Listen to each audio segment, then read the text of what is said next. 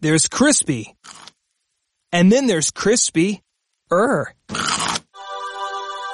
Try our new and improved Tyson crispy chicken strips. Crispy just got crispy er. Welcome to HBCU 468, brought to you by ESPN's The Undefeated. This weekly podcast looks at life inside and outside of sports from the unique perspective of the Rhoden Fellows, handpicked students from six historically black colleges and universities. They're young, they're smart, and they are living one of the most unique experiences in American higher education. Hello everyone, I'm Bill Rhoden and I'm coming to you from sunny Omaha, Nebraska, home of the Midwest uh, Regionals, where spring has sprung, unlike on the East Coast where winter is alive and well. Glad I'm here. Um, just, you know, a caution to everybody just to be safe. Uh, the fellows are off this week, and I've got two very special guest hosts with me. Our brilliant producer, Aaron Mathewson, and 30 for 30 podcast associate producer, Taylor Barfield. Aaron Matthews Mathewson from Howard, and uh, Taylor from Bowie State in Maryland. Aaron Taylor, hello there. hey, Bill. Hi, Bill. Um, March is Women's History Month, and we're going to be speaking with author and academician Brittney Cooper, who's just come out with a fantastic uh, new book, Eloquent Rage. A black feminist discovers her superpower. Um, before we speak with Professor Cooper, let's, look at um, some of the biggest sports news of the week. March Madness is in full force, and the Sweet 16 is underway. And if your bracket is busted, don't worry about it. You're not alone. Mine was busted within days, within hours, actually, of the tournament beginning. I still can't believe that UMBC beat Virginia and the North Carolina and Michigan State are out. But there's a whole lot to look forward to. I mean, that's why this tournament may be one of the best things going in sports. The matchup out here in Omaha between Duke and Syracuse is going to be great. Um, last week, Ed O'Bannon predicted that Villanova was going to take the entire title. So we'll we'll see, and uh, we're going to be watching uh, Villanova and Kentucky. I'm kind of looking at Kentucky, by the way. Uh, the women's tournament typically gets a lot less attention, but it's been very dramatic. Uh, Buffalo and Central Michigan are the first Mid American Conference teams to advance to the Sweet 16 since 2007. And my favorite and yours, Dawn Staley, one of the few black female coaches in the tournament, uh, and her South Carolina Gamecocks are still in the running. Uh, Geno Auriemma is going to lead UConn to the Sweet 16 for the 25th consecutive time. And if anyone were to dethrone the Huskies, I want it to be South Carolina, who, by the way, is a defending national champion. Uh, no HBCUs are going to be competing in the final rounds of the tournament, so the undefeated wants to remind you not to sleep on the talent at HBCUs. Uh, we ranked the top 25 best HBCU athletes ever. Uh, check out the rankings and see if you agree at theundefeated.com. That's theundefeated.com and see if you agree with the undefeated's top 25 best HBCU athletes ever. Um, on, on, a, on a very sad and, and still shocking note, uh, and a personal note, um, one of the great journalists of our time, Les Payne, uh, passed away uh, suddenly earlier this week. Les is a is a mentor, is a good friend. Uh, he was a Pulitzer Prize winning journalist, a, a fierce and, and, relentless and provocative advocate for racial equality, uh, and one of the founders of the National Association of Black Journalists. Um, Les died at his home, and uh, I know that anyone who um, who who knew Les and was a friend of his is still just kind of shocked at the news. His presence was so large and powerful that he's one of those people. I know, you know, we all have to to die at some point, but there's certain people you thought may, may never die, and Les was one of those people. It's hard to believe he's gone. Uh, his 49 year tenure as a journalist, he covered so many things. He covered a range of topics from apartheid in South Africa to the heroin industry in Turkey. Uh, it was just a, a great career, great loss, and uh, our heart and our prayers go out to, uh, Celeste and, and, and his family. Um, just uh, just a, a, tremendous, tremendous human being. With that, we'll get back to uh, Aaron and Taylor and our guest uh, of the hour.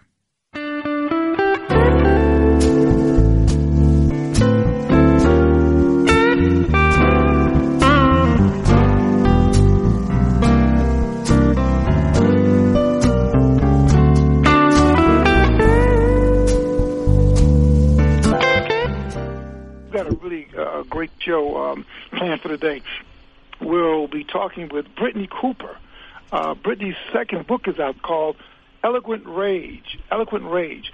A black feminist discovers her superpower. It's just in terms of Black Panther, right, Brittney? Absolutely. Uh, Wakanda forever. So, um, yeah, uh, so we'll be sharing uh, some thoughts about black women, uh, the anger some black women have in 2018 and how they could channel it to help their communities.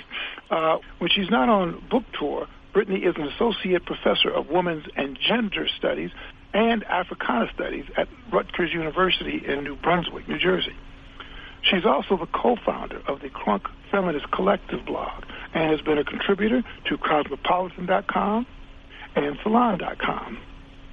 Her cultural commentary essays have appeared in a number of media outlets, including the New York Times, NPR, and TheRoot.com. She's also the author of Beyond Respectability, The Intellectual Thought of Race and Women. wow, she's been very, very busy. Uh, welcome to the show, Brittney. Thanks for having me. Yeah, no, thank you so much. Um, what I'm curious about, as just uh, as an author, uh, how did you pitch a book about angry black women and black feminism? And, and was it was it a hard sell? Uh, it wasn't a hard sell. You know, I think that folks are trying to make sense of this political moment. Um, and mm-hmm. we're in a moment that is really awash in white rage in particular. But I was also pitching this book, uh, in the wake of what was happening in Ferguson and with the movement for Black mm-hmm. Lives. Uh, and there's a real desire to understand the roots of black rage and how it's driving, uh, the political behavior of young black people. Uh, and so I think that this book sort of lands at the right time to help us to grapple with it, a political emotion that is sort of, uh, deeply shaping our politics on all sides at this moment. Yeah, that's what I was going to ask you as a follow up. Uh, why why is this? I mean, just from the, from the title and from the substance of the book, it seems like a, a just a perfect timing. But I was going to ask you that. why is this a perfect time for this book? Well, it's a perfect time because I mean, clearly Black Panther tells us that we need black superpowers in order to save the world. And what I want to do is help black girls and women to find their particular superpower and to think about its political usefulness. Um, I think that anger can actually be a superpower. Uh, it is one of those, uh, sort of forms of energy that can often cause destruction when it's not wielded well. Uh, and in my case, I often was running away from my anger, didn't know how to deal with it because I had seen it be so destructive in my own family family and my own community. And so this book was my attempt to chronicle what it looked like to own it and to talk about the encounter with a young black woman student that I had many years ago who first called me out, uh, for being angry and told me that the, when she heard me lecture, it was like listening to the most eloquent rage ever. Um, and I was initially really defensive and told her, I'm not angry, I'm passionate.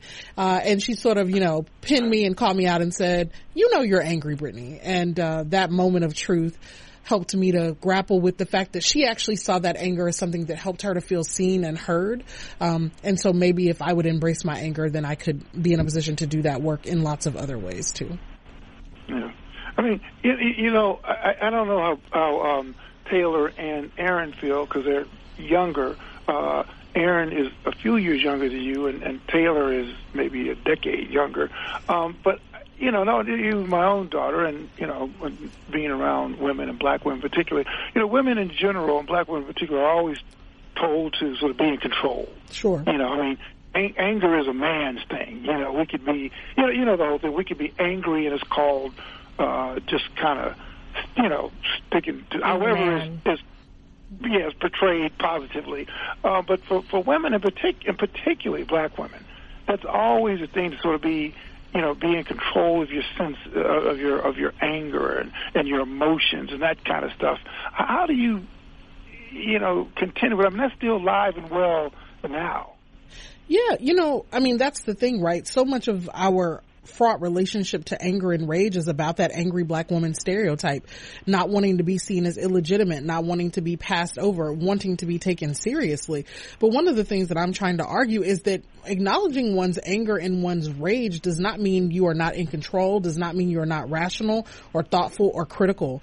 Um, and so part of the ability to own it, you know, is to sort of take those things that are often used against us and to say that we're going to actually harness this power. What we're not going to concede is the idea that black folks don't have the right to be angry. Um, of course black women should be angry in a world where Donald Trump is the president, right? And not because of any of our voting behavior.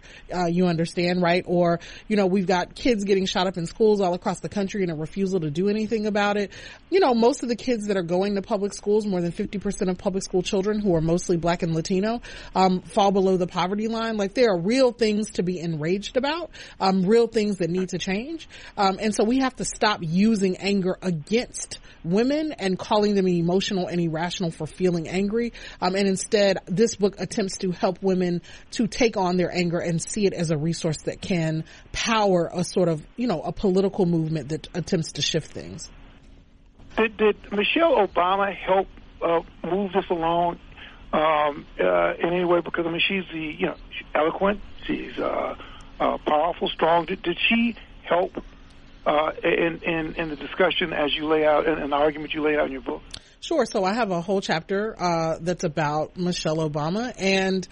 I'm trying to think very critically about her rage. So part of what happens at the beginning of her career is that she's really dismissed as being angry in 2007 when, you know, um, when it, or 2000, early 2008 when it looks like Barack Obama is going to be the first to, you know, he's going to clinch the nom- the nomination, you know, she says for the first time, I'm proud of my country. Um, and that, you know, caused people to sort of cast her as angry, unpatriotic. And so in many ways she has to sort of shrink from that line of, uh, sort of public rhetoric and becomes, become a version of herself that is more safe.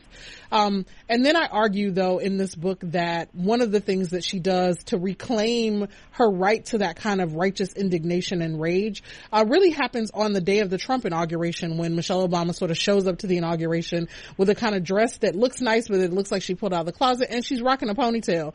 I mean, anybody that knows anything about black girls and hair knows that that is not the kind of thing that you do in your last formal official sort of job as first lady. And so I read that as a, a mode of rage, as a mode of dissent, um, as her sort of saying, you know, I see what y'all are doing. I see how you're trying to sully my husband's legacy and I'm not here for it. Um, so I think that her negotiations of anger in the public sphere are very interesting. But I also think that one of the challenges she faces is that because she's the first lady, she really does have to kind of own, you know, she has to engage in respectability politics in a way that many black women are not saddled with at the same level. And one of the things that I'm trying to work through is this idea that it's hard to be both respectable and angry very publicly at the same time. Typically, if you're being respectable, you're managing your rage. You're trying to not let it right. seep out or contaminate anything. I mean, I'm really saying, well, what happens if we actually do the flip side, right, and we own the rage? Part of what it means is that we have to have a really different relationship to this performance of respectability. Well, Brittney, it's um, such a pleasure to have you here. Um, I have been, I don't know if you know this, Bill, I have been listening to Brittney speak for a very long time. it's, and it's, I've always, since the Howard been, days. Since the Howard days. She used to be, uh, we used to be in the uh, honors office at, uh, at Howard, and she and some of her friends would just talk about any issue. Like, you could just, like, say a word and they could go off, and I would learn so much, so this is pretty cool. Um, but I think, you yes, know. I, I did know that, by the way. Oh, and you know, I write about the honors office in this book. Um, yeah. yeah. So I'm glad, you know, you can verify that it was as epic as I felt like it was. yeah. Well, you know, the title of your book is Eloquent Rage, but I feel like you talk a lot about vulnerability. Yeah. Um, you know, you mention your friendships. Some of them went well, some of them didn't. Romantic yeah. relationships, your relationship with your father and your mother. How was it to kind of put all that on paper? And, and is it weird? You know, I'm sure there are some people who know you and don't know all that stuff about you. Sure. Um, you know, because black girls, you know, try to protect their business. So I'm having to think about what it means that I told so much of my business in this book. Uh, but one of the things that I wanted to, to do was to say in asking black women to claim rage, I'm not actually asking them to um, inhabit a stereotype. And the way to get out of that is by owning all of the other parts that go with it. So that you read the story and you know, oh, well, this is why she's mad as hell, right? There's a, there's a, she's been through things that justify and legitimate that position, but also that I want folks to see that rage is just one emotional register in which black women move, but that there are so many others. And we live in a country that is so, and, and deal culturally with, um, folks who are really unable to hold, um, a range of black women's emotions, joy, sadness, distress, anguish, anguish, vulnerability. Um, all of these things are part of what it means to be human in general. Um, and even though I'm, I'm sort of skeptical of like projects that try to humanize people, I'm not trying to humanize black women. I sort of work from the premise that we're already human. Um, but I do think that it is important to take off the, the strong black woman mask, that performance and really say, this is what it looks like to live very personally at the intersections of all of these big systems like capitalism and racism and sexism. Um, and it can be really hard, but there can also be sort of very funny moments, um, joyous, mo- joyous moments, um, in the midst of the heartbreaking moments. Uh, we're going to take a short break, and when we come back, Aaron Taylor and I will continue our discussion with Brittney Cooper, author of Eloquent Rage, a black feminist discovers her superpower.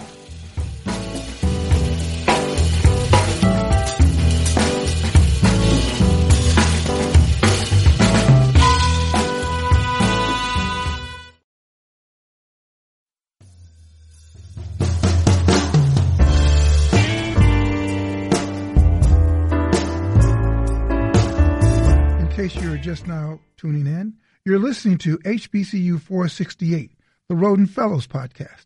I'm on the line with my guest co-host, Aaron Mathewson and Taylor Barfield. Uh, the fellows are off this week. We're speaking with Brittney Cooper, author of the new book, Eloquent Rage, A Black Feminist Discovers Her Superpower.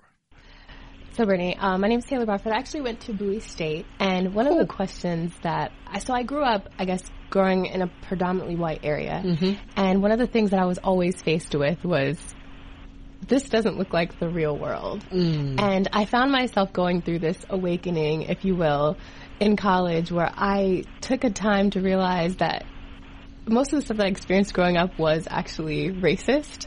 Yeah. and I just, I'm just curious, like, what advice do you have just for those students that are going through their awakening and maybe experiencing rage that's not so eloquent yet? yeah. Um, what I want to say to them is that they have the right to be in process. Um, you don't have to have it all figured out. Look, I was a hot mess, uh, at 17 and even, even while I was at Howard, you know, I was a hothead and I would get mad at professor, Aaron probably didn't see it, but I would get mad at professors. I would storm out of class. I you know, I was really not comfortable with rage. Um, but I also had those sort of encounters, um, in high school because one, a weird thing happened where I had all these white friends because I was in these classes and they were my friends until it turned out out that I was going to be the valedictorian of the class and then everybody showed out really bad. Um, you know, my senior year was miserable. Um, and so what I want to just sort of affirm is that you know, that period, it can be very isolating. You can feel really misunderstood and also deeply conflicted because these are people who do racist things, but some, but there are other things that you really like about them. And so in that moment of my life, like my friend's racism didn't mean that we weren't friends. And I think sometimes we don't own that black kids have to navigate in a more complicated way. They can't just throw everybody away. So I think that you have to recognize that it's okay to stay connected to folks, to try to have human levels of connection and have your political critique. Um, but also to know that there is life beyond high school and it is hard. High school was terrible, like wonderful and terrible all at the same time. Um, but what you fight for is that there, there's a moment beyond it where you get to define yourself for yourself. And that's the place that you're trying to get to.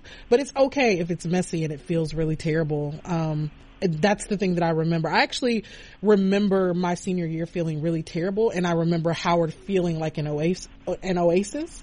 Um, but I also, I want to be, like, I think I love, that's why I love black colleges, but even if you don't go to a black college, what I love about colleges is an opportunity to find your people. And what I would say to any kid who is struggling is just know that many times you don't find your people in high school. It takes you a while to find them, but if you keep looking, you will find them. Our guest is Brittney Cooper. Uh, her second book is out this week and it's called Eloquent Rage. a black feminist discovers her superpower. Uh, hey, uh, Brett, I just, just I mean, I, that, you, say so many things that are. I would love to be in those offices now. Even though I went to Morgan, by the way. Oh Lord. I, yeah, yeah, oh Lord, yeah. Well, that's what I I, mean, thought look- when you. Oh Lord. But, I mean, look, it's all. HBCU love and mixed company. We're gonna behave. Yeah, you know what it is. uh, by, by the way, this was my question. Did, have you had a chance to see uh, "Tell Them We Are Rising"? Uh, the uh, Oh, no, I didn't. Uh, I haven't seen it. I heard about it, and I'm really looking forward to watching it. okay, well, we'll have you back on because I'd love to get your take on it. But you know, you you bring up Venus and Serena uh, and the way that they've honed uh, their power. You know, it's funny. You know, I, I tell people that. You know when Vere- when Serena went off on the on the line judge Yes. a few years ago, Yes. and she just said, I thought it was one of the classic moments in all of sports. Mm. And I've been covering it for like 30 something years. And when she went off on her, I said, you know, every brother in America has seen that expression at some point in time, you know. But I just thought it was so classic. But well, you bring up Venus and Serena and the way they, they've honed their power to dominate the court. Well, what do you think about the way they've participated in discussions about, um, you know, racism, uh, police brutality, sexual violence, harassment? Um, well, hey, that's my first point. What do you think about the way they've handled? Yeah, no, I mean, look, let me tell you something. I love Venus and Serena, um, like most black folks do, but I love them because I grew up watching tennis before they were really on the scene with my mom. And so, you know, I grew up watching Jimmy Connors and Monica Seles and, you know, Steffi Graf, right? And Andre Agassi and uh, Pete Sampras. So, cause sometimes folks are like, you only watch tennis because of the Williams sisters. And it's like, no, I'm actually a longtime tennis fan, but, um, but I also love them because it was cool to see the way that they actually came in and changed the game. Um, I actually appreciate that at the very beginning of their career, they were less political. Um, they often sort of, you know, said this thing about, you know, we're Americans first. Um, and it was their way of kind of trying to navigate being black girls and, and, and not having crossed over into a certain level of popularity. But what I love is that it, at the moment that they really felt like they had the power in the game, they actually then used the power to defend causes. So you saw Venus really advocating for and shifting the culture around women getting equal pay. Um, and then you saw Serena, you know, coming out very hard, um, to support, um, the movement for black lives and talking about police brutality. Um, and even, you know, the choice to sort of go back to Indian Wells and to, to sort of call out and confront Yeah. the racism they've experienced there. So I think that what I like is that at the beginning I was less impressed, you know, if you think about them in the early 2000s with their sort of political takes on things. But these days I think that they have really matured and stepped into the role and seen that they that there's a power that they have that's unparalleled. We've literally never seen tennis stars like them before, and even the new sisters coming up in the game. You know, they, they're not quite there yet. Um, and so they're using the power in the way that you would hope that elder stateswomen would in a sport. What And, about and remember, her, her father, um, sorry, her father, their, their father was really carrying that flag for the first, you know, 10 years. Sure. Just so they would have to. You know, I mean, he was clearly drawing the fire. And uh, and I thought he was great. I thought he, I thought he, in, in that respect, he, he did a great job of, you know, doing those things so they wouldn't have to. And so, like you said, so they could mature into that uh, role. I'm sorry, Aaron, you had something. Uh, what do you think about uh, Malcolm Jenkins and Kaepernick and, and the way those guys have been protesting? Do you feel like it's been inclusive of black women, and or do you like what they've been doing? Um, I'm particularly impressed with um, Colin Kaepernick, not because it's not just about the on the field protest, but it's that his strategy off the field. He's been funding sort of, you know, um, particularly like sort of small movement kind of um, organizations and local organizations, um, and has given away a good deal of money. And has done so in ways that are absolutely gender inclusive. So I support that. I think you know, I support protest because I think that that protest is inspired by the movement for Black Lives, and since the movement for Black Lives really comes out of Black women's organizing, I'm here for um, any any sort of protest work that does that. But I, you know, but I also like that there's been an off the field component. And that excites me. I, you know, I think that the movement for Black Lives continues to get a bad rap because folks think that there's no strategy beyond protest. But if you look in every facet, there's so many more strategies beyond protest for everyone who has participated, whether it's getting DAs out of office in some key cities, uh, like Philadelphia, um, like Cleveland, um, right where, uh, and like Chicago, um, or, you know, again, using money to fund these sort of local organizations. Yeah. So, uh, who do you draw your inspiration from when you're telling these stories? Yeah, I mean, look, um, I'm a sort of real regular black girl. So, like I said, this book is a dedication to my mama and my aunties and my grandmother. So I think them. Um, but I also think I come out of a really long tradition of black feminist storytellers. Um, and so the women that I write about in my academic book, you know, they sort of show up here too in different forms. So Anna Julia Cooper and Pauli Murray. Um, I like to think of myself in the crunk tradition of Ida B. Wells. You know, but I'm also trying to be in conversation with young feminists, right? Like Kim Foster, like Morgan Jerkins, like, um, Morgan Parker, who's a dope and amazing poet, and even like my peer and colleague, um, Roxane Gay. Um, so, you know, I, I feel like what we need in this moment is a chorus of voices, and I feel like when I look at our ancestral legacies, these women always worked together. They rolled as a crew. There were always a lot of them at a given moment. Um, so I sort of try to reject the singularity narrative and say that I'm both inspired by crews in the past and trying to sort of roll with a dope ass crew now. You know, that's such a great point. I, I was going to ask you, that's such a great point, uh, not only about the black women you mentioned, but black folks in general. I think there's a tendency, particularly now, for us to deal with either or. Yeah. You know, um, uh, you're either kind of down with this or you're kind of down with that. And I think that um, you know that, that we we have to operate at so many multiple levels of discourse that it's just kind of disappointing to see us openly engage in these kind of battles, whether it's Cornel and um, you know uh, Miles Ta-Nehisi or or Skip. I mean, you know, it, it just seems sort of ridiculous that that we feel that it has to be an either or approach. My only thing is just don't just don't be an Uncle Tom. just don't, you know, just don't tell her what I'm escaping. But yeah. uh, outside, it just seems like we have to have a, a collective approach, uh, an intellectual collect, uh, collective approach. Yeah, you know, one of the things that I think we actually need to say if we think about these sort of dust ups that happen um, very cyclically with black male intellectuals is that it's incredibly masculinist. This, you know, and the lack of empathy, the lack of care, and the this lack of like just conceding that we can love, we can all say that we love black people and that we want black people to get free and still have very different right. ideas about how that needs to happen. And I find that black men really struggle to do that in a productive way in the public sphere. And that's been true, uh, you know, since the Du Bois Washington debates. I mean, it's an, it's an old problem, not a, not a new problem and I, you know, and I'm hoping to be part of a generation of black women intellectuals that gets this right, that says that more voices, not less, um, will actually help us to be better. Um, I'm not interested at all in having big battles and debates with black women in the public sphere. And that doesn't mean that I'm not interested in intellectual debates that move the culture forward and that move our politics forward, because I think that sisters should be in those conversations as well. But I am interested in saying that I do, that I think that what it means to be a black feminist is to have a different model. And that model is not about eating the other. It's not about killing your mama, you know, or, you know, it's not Oedipal in any way, right? You don't have to slay the patriarch in order to say something. Like we can all come and sit around the table. And the thing is, we all know what happens when black people sit around the table, particularly if liquor is flowing. Like it's a loud, raucous, engaged debate. Um, but we can also right. walk away with our humanity intact, and that's what I hope. Like that, a, that's to me what a black feminist model of public intellectual work and debate looks like. One of the things that particularly vexes me, uh, and, and I've been on a lot of panels with a lot of a lot of white women administrators and all that, and whenever I bring up this idea, this tension or, or gap between black and white women, I'm saying, you know, you guys aren't even at first base yet. I mean, you you know, if you look at the athletic sphere, some of the same power dynamics are emerging there with white women in the middle of control and power and black women on the periphery.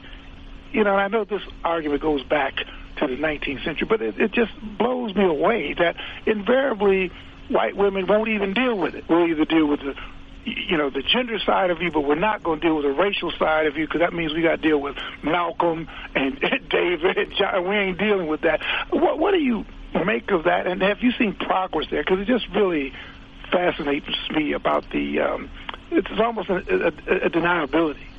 Yeah, look, I mean, white women's journey is that, that they have to go on and that they have to commit to, uh, is that they see freedom, the Freedom Project as having the kind of, um, freedom and power that white men have, um, rather than actually trying to work with black women and other women of color to, for, for all women to be free. Um, look, I also think black men have that same problem, which is that they see their Freedom Project as trying to be, to get what white men have, which is why we don't see in black men's politics as sort of looking out for black women either. Mm. Um, but yeah, I look, I think that there's real reasons for distrust between black and white women. And I think like one of the things the Trump election taught me about white women for a long time, white feminists have said, you know, the reason why black women don't want to be feminists is because they're so race first. They put race before everything. And the thing Trump taught us is that white women also put race first, right? That they voted for a party and a candidate that has admitted to being sexually violent with women, a party that it's at the level of policy hates uh, women. If you think about, you know, not only reproductive justice, right, but also even its healthcare policies, all of those things. Um, and yet they voted their racial interest um, and their investments in white supremacy and white power over any kind of gender interest. And so time is out for white women saying that it's black women who think like that, because it's very clear that black women are thinking far more robustly at the intersections than we're given credit for.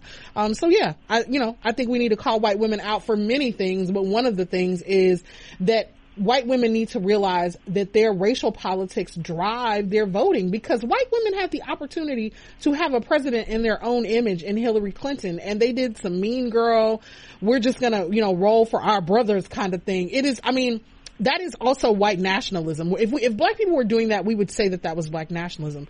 That is what white nationalism, white nationalism looks like from white women. Um, and I think we have every right to sort of be skeptical, disappointed, and even a bit afraid if white women don't change this voting behavior, uh, going into 2018 and 2020. So your thoughts just had me thinking about Tarana Burke. Yeah. And her, uh, she, she's founded the Me Too movement. Yeah. And a lot of white feminists have taken that Me Too movement and made it into something that almost doesn't include Tarana anymore. Like there's a lot of movies that are coming out that are um, telling the story about the Me Too movement and the experience in Hollywood and everything.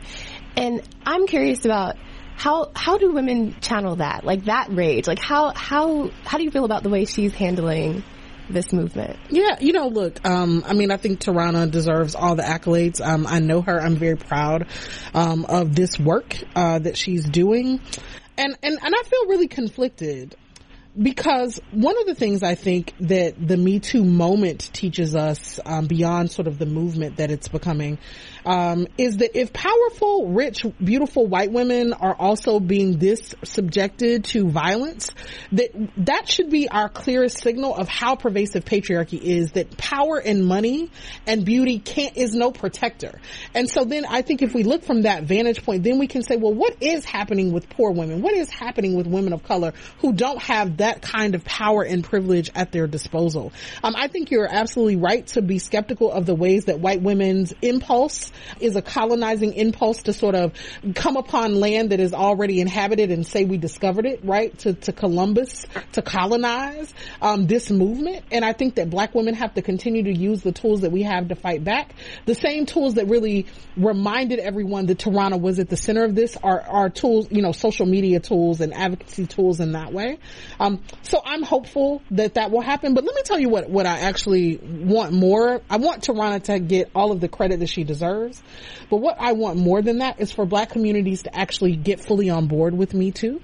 We need to have this reckoning in business, in academia, right. in entertainment. We ain't called out all these black male entertainers who we know are terrible and trifling. R. Kelly still has a career the, the calls to boycott him, even with the context of Me Too, still haven't caught on. And so I think that one of the ways that Tarana's legacy will be cemented and that black women's, from Rosa Parks forward, right, anti, history of anti-rape activism will be cemented is for black folks to actually think about what it looks like for us to have this reckoning in our community. And we're slow because I think we recognize that to really do this is it, it will be costly. The few stories we have seen, some of them like in academia and activist circles have been personally quite disappointing because they're brothers that I know um, and respected until these stories came out. And so I think that we are bracing ourselves for the impact and the hurt, but we still got to have the conversation. Well, Brittney, you're so uh, you're so right. I guess is uh, Brittney Cooper. Her second book is out this week. It's called Eloquent Rage: A black feminist discovers her superpower. And I think you make such a great point. I know you got to go. You make such a great point about black men in particular uh, you know, we've got we really got to look in the mirror um, and do a lot of deep, deep, deep soul searching from our music to uh, stuff that we just say and don't uh, don't really acknowledge. I mean, you, you're really right. Uh, to use a sports metaphor, we really got to get our own teams, our own locker rooms together. Yeah. Uh, but but you you've been really great, and uh, I can't tell you how much we appreciate you uh, coming on the show. But thank you so much, and uh, good luck with the tour. Good luck with the book, and um, I hope you come back and uh, talk with us again. Thank you so much for having me. Thank you. Thank you. Uh, you're, you're the best. That's all the time we have for today. If there's anything you'd like us to cover, or if you just want to leave us a comment, tweet us at the undefeated hashtag Rhodenfellows. You can also email us at rhodenfellows at gmail.com. That's rhodenfellows at gmail.com. Take care. Thanks for listening to HBCU 468, the Rhoden Fellows podcast. This show is produced by Aaron Mathewson Get all of the HBCU 468 podcasts as well as All Day. What are those? And Morning Roast by subscribing to The Undefeated on the Listen tab of the ESPN app. Join us next week for another HBCU podcast and don't forget to make The Undefeated your go-to site for a soulful look at sports and entertainment. Have a great week, everybody.